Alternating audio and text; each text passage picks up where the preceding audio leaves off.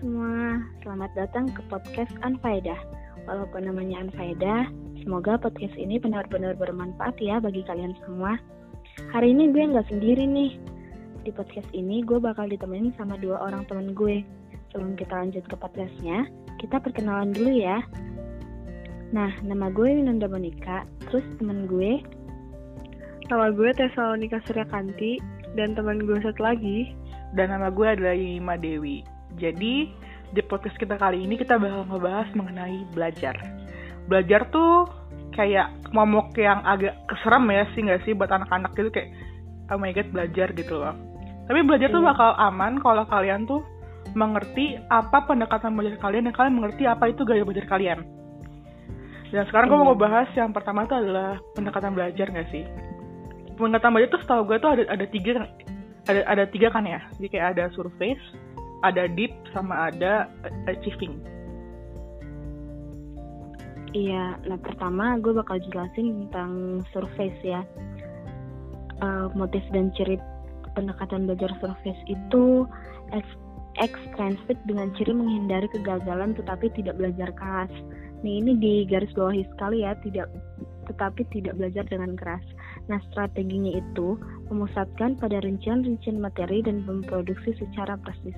Jadi tuh eh, surface ini ada pendekatan bela- belajar di mana kebelak di mana kebanyakan eh, pelajar-pelajar di Indonesia ini pasti pendekatan belajarnya secara hampir hampir keseluruhan pelajar Indonesia memiliki pendekatan belajar seperti ini ya.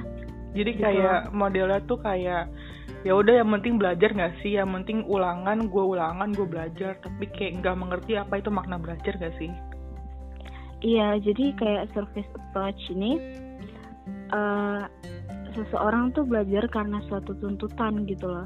Jadi kalau misalnya ada kuis, ada ulangan ya dia belajar. Iya kalau misalnya nggak ada kuis, nggak ada ulangan, ya udah apa sih belajar ngapain gitu loh kasarnya ya.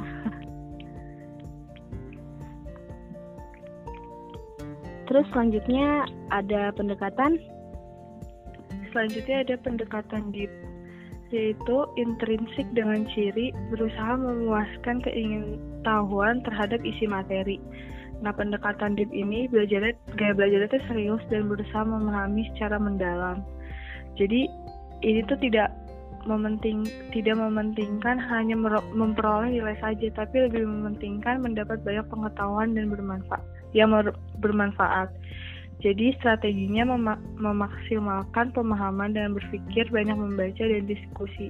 Jadi ini kayak lebih berfaedah daripada survei tadi gitu loh. Iya, ini kayak level atau level dari belajar kayak lu belajar tuh bukan demi apa tapi kayak yang penting pengetahuan lu tuh ada gitu gak sih Iya, jadi kayak uh, pendekatan deep approach ini kayak apa ya? Uh, seseorang tuh belajar memang hanya membutuhkan ilmu pengetahuan gitu. Jadi Mm-mm. nilai sebagai sebagai bonus dia. Heeh, Terus heeh. di sisi lain jadi sebagai bonus dia karena belajar gitu loh.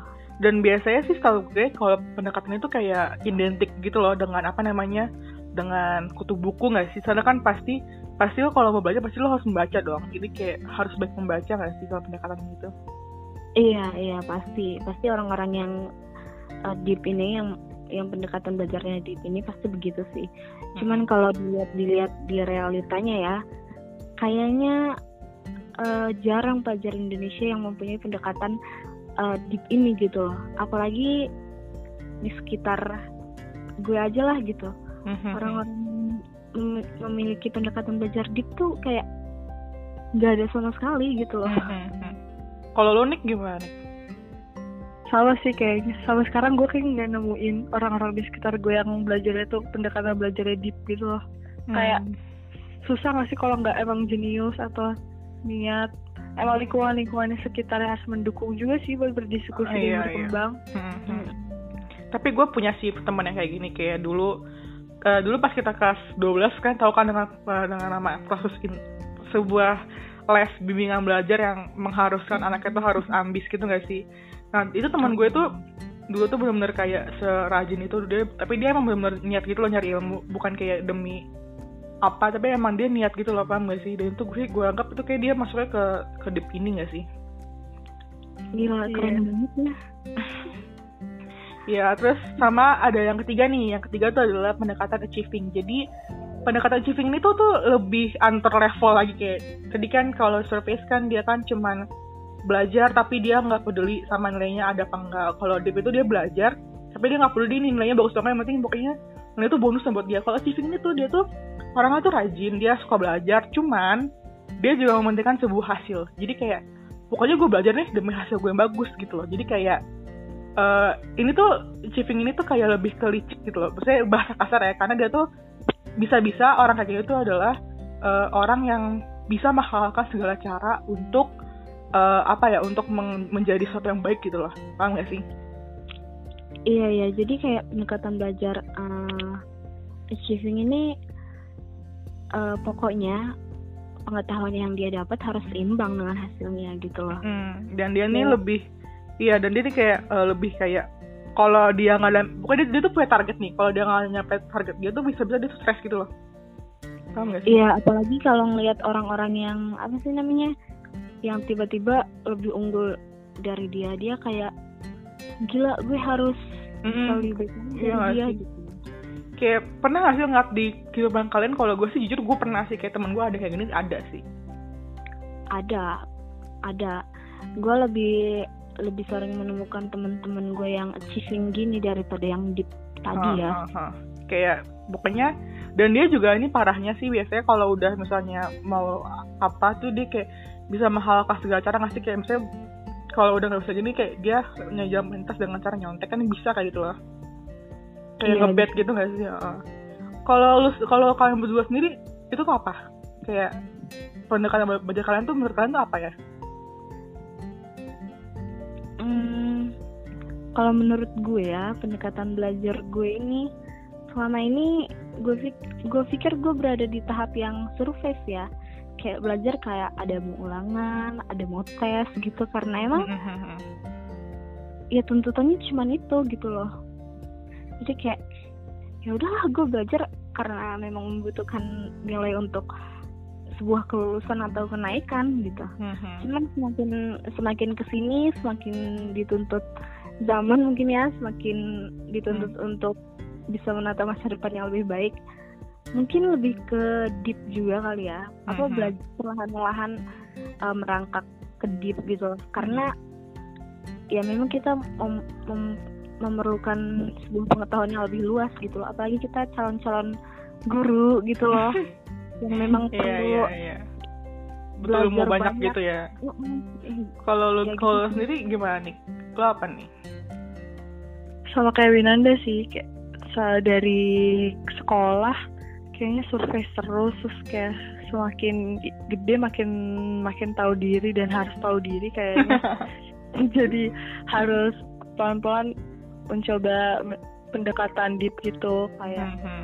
ya makin makin apa ya kayak harus memacu diri gitu gak sih memacu diri apa nyadarin diri sendiri kalau harus banyak banyak butuh banyak pengetahuan gitu loh. Jadi nggak usah terpengaruh sama nilai angka gitu. Hmm. kayaknya udah nggak nggak gitu lagi iya deh. iya iya benar banget sih. Dan jujur gue sama sih kakak yang berdua gue juga dulu pas sekolah gue jujur gue masih agak sedikit surface. Maksudnya uh, gue ini gue ini sedikit achieving tapi gue achievingnya gak banyak. Kayak gue lebih ke survei sih jujur sebenarnya bukan ke achieving. Tapi setelah gue semakin besar gue sadar kayak ah nggak penting banget tuh ngajar itu kayak gue harusnya itu pengetahuan gue akhirnya karena gue sadar kayak gue mencoba untuk uh, masuk ke deep. Dan gue sekarang lagi kayak tahap trying gitu sih kayak trial gitu untuk memacu diri gue sendiri kayak yang tadi sini kak bilang.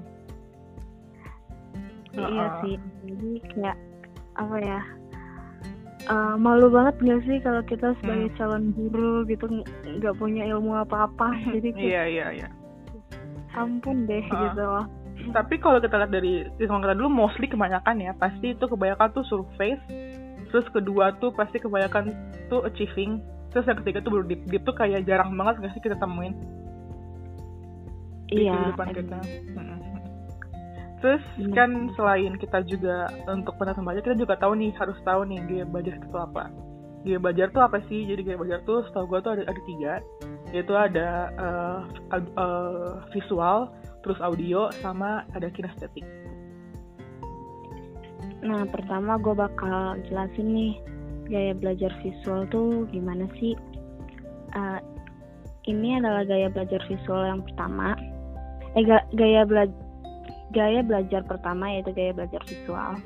Ya, gaya belajar visual ini yaitu kemampuan belajar dengan melihat. Jadi gaya belajar ini uh, orang-orang yang memakai gaya belajar ini tuh lebih menajamkan penglihatannya gitu loh.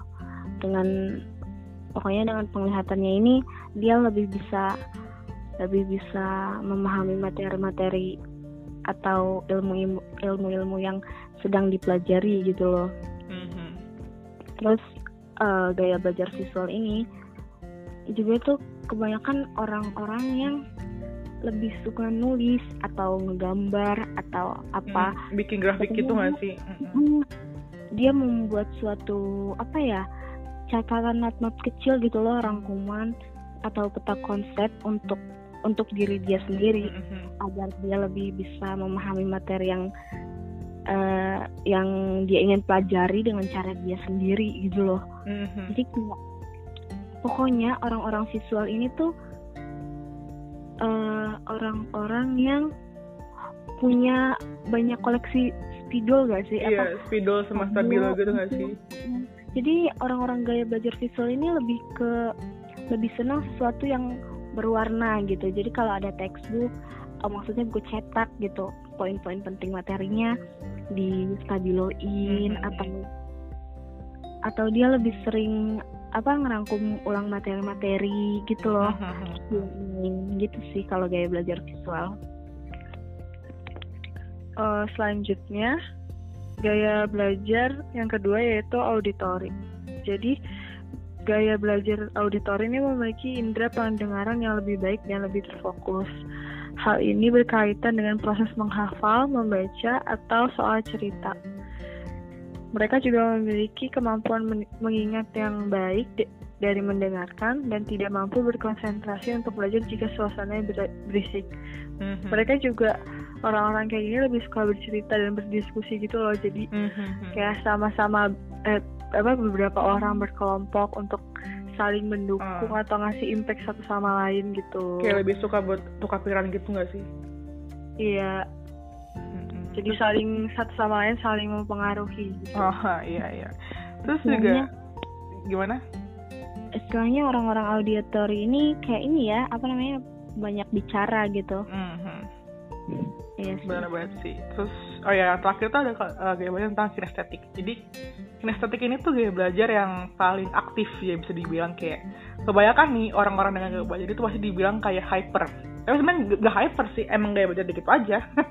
Kadang orang masih belum paham sih sama gaya belajar ini. Jadi kayak kinestetik ini tuh orangnya tuh lebih suka bergerak. Jadi kayak dia tuh kalau apa pun dia tuh lebih senang bergerak kayak dia tuh kalau uh, belajar sesuatu dia lebih suka gerak. Jadi kayak misalnya dia mau memahami tentang rangka. Dia tuh harus kayak oh rangka tuh dia tuh kayak misalnya oh ini tulang pelipis oh ini tulang belikat oh ini apa. Jadi kayak dia lebih suka tuh kayak langsung gitu loh dibanding kayak lihat gambar kayak gitu loh. Terus juga misalnya uh, orang yang ini tuh kayak misalnya lagi belajar tentang hitung hitungan ini dia tuh kayak tangannya main kayak satu dua tiga gitu loh. Kayak tangannya bergerak gitu loh. Terus yeah. juga orang-orang ini tuh juga kayak gimana ya?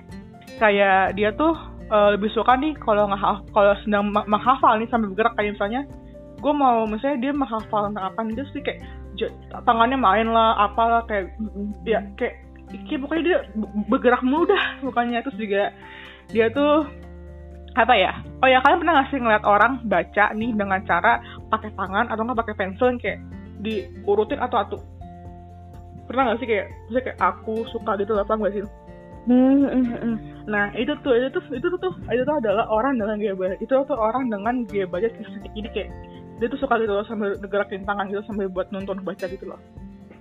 Iya iya iya. Iya kalau kalian dia ber...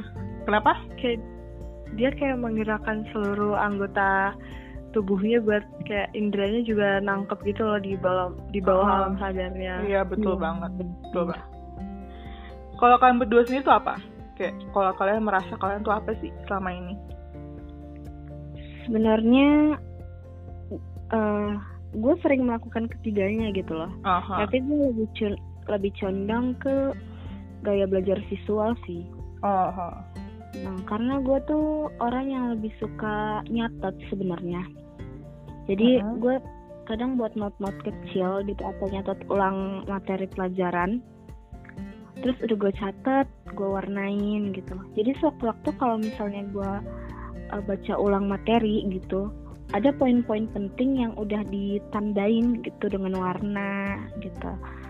Terus kadang gue kalau misalnya ngedengerin penjelasan dosen ya kalau misalnya kan dosen kadang suka bercerita tentang kehidupan pribadinya di masa lampau gitu kan yang tidak uh, terkait dengan materi gitu. Gue kadang suka menggambar asal di belakang buku gitu. Ka ya itu sih kebiasaan gue cuman kadang uh, gue sering belajar apalagi kalau misalnya bagian menghafal gitu ya. Uh -huh. uh, kadang gue pakai gaya belajar audit auditori gitu loh. Kadang uh -huh. gue ngomong sendiri terus kadang kayak oh jadi begini oh jadi begitu gitu kalau misalnya membaca uh, suatu materi gitu. Atau kadang gue juga bisa ke kinet sih. Karena karena agak beragam ya anda? Iya makanya. Karena gue bisa kadang uh, uh, Gimana? apa ya bisa dibilang? Pokoknya tangan gue bergerak terus gitu loh kayak uh, uh, iya iya. Hmm, paham paham. bergerak tapi gue mulut gue membaca terus gue melihat ya gerak semua aja Aha, gitu. I see, I see, Tapi emang lu mostly kebanyakan ke ke ke visualnya kayak lebih suka nulis gitu kayak menggambar aja gitu ya. Iya, tapi gue lebih ke visual sih sebenarnya. Uh, kalau okay. lu gimana, Tes? Uh, kalau gue sih kayak dari karena sekolah dari SD sampai SMA kayak pasti nyari-nyari terus kan gue gimana sih gaya belajarnya gitu uh -huh. terus gue per kayak pernah nyoba tiga-tiganya gitu loh kayak berusaha juga sambil ngomong ngomong sendiri tapi cuma baca buku textbook doang atau kayak sambil gerak-gerak jalan-jalan kayak niruin guru-guru gitu juga pernah terus kayak nyatet juga pernah karena kayak ngerasa makin gede. Terus akhirnya kuliah kayak gue udah nemuin gitu loh. Kayak gue ternyata lebih cenderung ke visual gitu. Mm-hmm. gue nyatet nyatet sama kayak Winanda nyatet ngerangkum hal-hal yang penting gue stabiloin. Tapi nanti kalau misalnya ngafalin gue pakai auditori gitu. Kayak gue ngedengerin penjelasan gue sendiri gue hafalin gitu. Biasanya kayak gitu sih. Mm-hmm. tapi lu lebih tapi lu tapi lu tadi lu bilang lu, lu, lu lebih condong ke visual ya kayak so gue juga sering sih iya. ngeliatin yeah. lo gitu lo lo kan lo kan punya lo tuh kayak sering gitu lo nyatet gitu lo gak sih? Kalau kalau gue liatin ya lo tuh. Iya. Hmm. gue cenderung nyatet sih soalnya ya gue kan apa apa lupa ya udah gue catat aja gitu. Iya bener bener bener bener bener bener itu bener banget terus kalau gimana ya kalau gue kalau gue uh, agak sedikit berbeda dengan kalian jujur.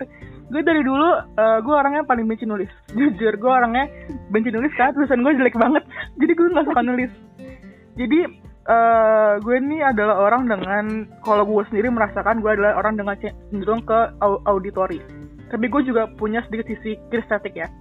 Jadi gue itu uh, ya kayak kalian tau lah gue kan emang orang suka ngomong kan ya. Jadi kayak gue tuh lebih suka untuk berdiskusi bareng-bareng kayak bertukar pikiran gitu loh.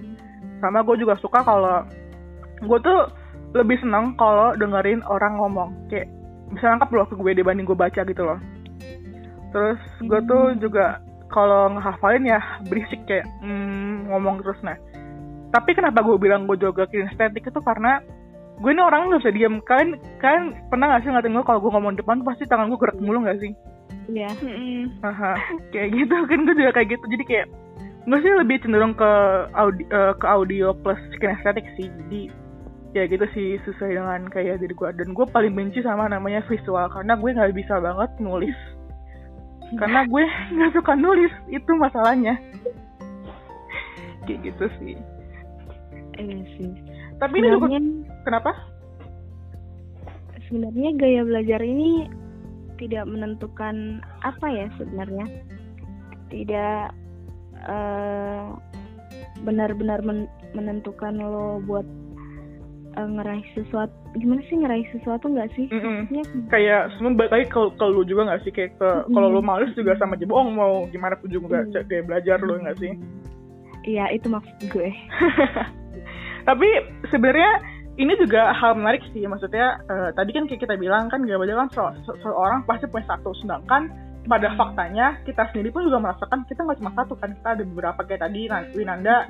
Bahkan dia tiga tiganya loh Jadi Nika ada dua, ada visual sama audio. Sedangkan gue tadi ada ada, ada dua juga uh, audio dan juga kinesthetik. Jadi kayak sebenarnya sem kita semua tuh punya bisa gitu loh melakukan semua gaya belajar. Cuman pasti kita mempunyai sebuah kecenderungan sendiri gitu loh ke mana gak sih? benar benar Kayak men- menurut menurut menurut lu nih, nih coba nih uh, gue mau tanya Nika, menurut lo uh, buat orang-orang asli itu penting gak sih untuk memahami gaya belajar dia? Penting sih apalagi Hmm. kayak gue gitu loh dulu waktu gue sekolah gue kayak masih mencari-cari gitu loh kan jadi hasilnya jadi nggak nggak maksimal kan karena gue nggak Mhm. tahu nih apa yang ternyata Cocok buat gue lo nyaman gitu. Uh. iya cocok buat gue nyaman buat gue atau gue ngerasa lebih pede nih kalau gue cara belajarnya kayak gini gitu kan lebih percaya diri gitu gitu penting banget menurut gue karena lu bisa tahu gitu loh apa yang harus lo pelajarin gimana cara belajar lu jam belajar lu gitu gitu Ya. buat lu ke depannya juga sih kalau misalnya lu ngerasa kayak nggak butuh buat belajar ke depan ya terserah itu baik lagi ke lu gitu tapi Hmm. kalau misalnya menurut gue kalau orang yang mau belajar yang mau pengen punya cita-cita dalam masa depan lu, harus tahu dulu sih gaya belajar lu pendekatan belajar lu gimana tujuan lu belajar gitu gitu. Terus kalau buat Iya. tuh gimana Nan? kalau buat gue ya sebenarnya cukup penting ya Mhm. maksudnya dengan dengan apa ya dengan lo tahu gaya belajar lo lo bisa tahu gitu loh eh, apa sih lo Kayak lu tahu- kayak lu bisa tahu nih gimana caranya cara terbaik lo untuk mem- mem- mengerti dan memahami sebuah sebuah materi Iya. nggak sih?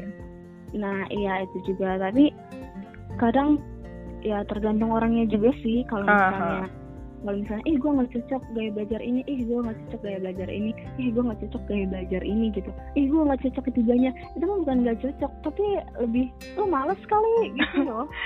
Bukan Iya. malu sih, lebih ke belum pahamin dirinya nggak sih? Kayak lebih dia masih labil kayak ikut-ikutan nggak sih? Kayak kayak gue dulu pernah, gue gue dulu pernah uh, sedikit sorry, gue dulu pernah mencoba untuk mencoba men- mencatat gitu loh. Jujur gue nggak bisa banget karena lama-lama gue capek. Jujur gue capek banget karena gue emang bukan bukan tipe kayak gitu loh. Jadi kayak itu kayak jadi beban gitu loh buat gue sendiri. Iya benar memaksakan diri ya. Heeh. Kayak gue tuh uh, inget gak sih gue dulu pernah kita pernah punya tugas gak sih dari dosen disuruh buat kayak uh, peta konsep di sini gue lupa deh atau nan kayak mind map gitu ya? Iya iya. Gue dulu pernah kita kita pernah kan itu itu tuh gue tuh terbebani banget jujur. Gue tuh nggak bisa banget bikin kayak gituan. Gue tuh bener pusing banget gue harus bikin kayak gimana. Gue nggak bisa sama sekali. Tapi akhirnya gue mencoba untuk bisa tapi ya bisa sih jadi sih. Tapi ya jadi se- seadanya aja. Lebih baik ini ya presentasi di depan gitu loh daripada lo iya iya. Betul banget jujur. Berdis- langsung berdiskusi aja mending langsung. Iya udah udah langsung ngomong aja mendingan deh. Gila. Ini menarik banget sih. Jadi eh, buat kalian semua mungkin yang denger ini, eh, buat kalian semua, kalian semua bisa banget nih, kalian semua bisa mengerti dan memahami nih apa gaya belajar kalian. Pertama-tama yang kalian harus pa- pahami adalah kalian tentuin dulu apa tujuan kalian. Kalian tuh belajar tuh buat apa sih? Kayak apakah kalian belajar hanya untuk belajar kayak survei? Atau kalian belajar untuk mendapatkan sebuah ilmu kayak deep? Atau kalian eh, itu adalah orang yang mencari nilai kayak achieving gitu? Kayak kalian pahamin dulu diri kalian gimana. Benar-benar banget. Heeh. Nggak kerasa ya eh, bincang-bincang singkat kita yang unfaedah ini udah cukup lama banget. Semoga banget nggak sih eh, perbincangan kita yang unfaedah ini bisa sedikit ada faedahnya buat kalian semua nggak sih? Iya, benar banget sih. Mungkin ada mau ngasih kata-kata penutup dari Nika atau Nanda? eh gimana ya kalau menurut gua ya buat kalian yang ngedengerin ini kalian harus nentuin dulu kalian ada berada di kalian berada di level yang mana gitu yang surface yang deep atau yang achieving gitu. Terus kalian harus punya dasar dan tujuan dulu nih. Kalian tuh belajar sebenarnya buat apa? Mm-mm. buat ngapain gitu loh? Apa Mhm. manfaat belajar buat kalian? Sebenarnya memang secara gak secara tidak langsung memang belajar mempunyai banyak manfaat ya. Mhm. tapi yang lebih impact ke diri kalian tuh apa gitu sih? Sehingga kalian harus benar-benar diharuskan untuk belajar gitu loh. Mm-mm. Oh Nah, iya. untuk mencapai ah, untuk mencapai tujuan-tujuan tujuan-tujuan kalian untuk uh, misalnya meningkatkan level pendekatan belajar kalian gitu. Misalnya dari surface ke deep gitu. Kalian bisa dengan cara gaya-gaya belajar gaya-gaya belajar itu gitu loh. Kalian harus bisa menemukan diri kalian kalian ada di visual kah ada di auditory kah ada di kinestetik kah atau bisa uh, mencakup dua gaya belajar kah atau mencakup semuanya kah? Yang penting ya yang bisa membuat kalian benar-benar memahami sebuah materi gitu loh. Oke okay, oke. Okay. paham paham. Kalau nikah gimana nih sama kayak Winanda sih kayak lo harus kenalin pendekatan yang lu di level mana pendekatan belajarnya gaya belajar lu kayak gimana gitu terus pokoknya jangan kayak ngebatasin gitu loh lo mm-hmm. lo belajar tuh harus cuma boleh di sekolah di tempat di kampus yeah. gitu lo bisa belajar di mana aja di organisasi di pertemanan gitu pokoknya jangan kayak ngebatasin belajar itu harus di tempat-tempat mm-hmm. buat pendidikan gitu loh mm-hmm. jadi kayak pendekat eh belajar tuh bisa lo lakuin di mana aja mm-hmm. sesuai dengan impian atau tujuan lo yang bakal lo raih gitu Iya, benar banget. Oke, okay, thank you banget Tika Nanda kita udah bilangin semuanya kayak jangan lupa untuk tentuin tujuan kalian tuh mau apa, kalian mau gimana. Dari gue sendiri, hmm. uh, gue cuma bilang kayak kita semua tuh pintar, kita semua tuh uh, hebat, kita semua tuh oke. Okay. Cuman gimana cara kita untuk membawa diri kita gitu loh. Kayak kalau kita mau pint, kalau kita mau mengasah kemampuan kita, ya kita harus belajar, kita harus mem memberikan otak kita ada isi asupan gak sih? Kalau kita iya, kita kayak atau kok pinter tapi lu cuma diem doang dan lu cuma main game mulu atau enggak lu main sosmed mulu. Apa yang lu dapetin dari itu nggak ada gitu loh.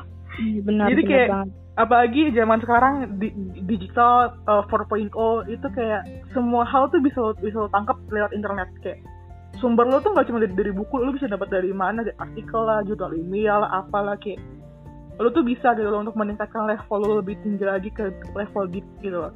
Karena menurut gue sendiri gue masih mencoba banget sih untuk naikin level gue kayak gitu loh kayak dengan memahami apa jadi gue sendiri gitu thank you banget nih Kananda buat yeah. waktunya Iya. Yeah. Uh, buat buat kalian semua yang dengerin podcast ini dari atau entah pagi, siang, sore atau malam semoga berfaedah, semoga podcast podcast Anfaedah ini yang kita bawa ini semoga bisa berguna buat kalian semua. Thank you banget ya semuanya. Dadah. Oke, okay. bye bye. Sampai jumpa.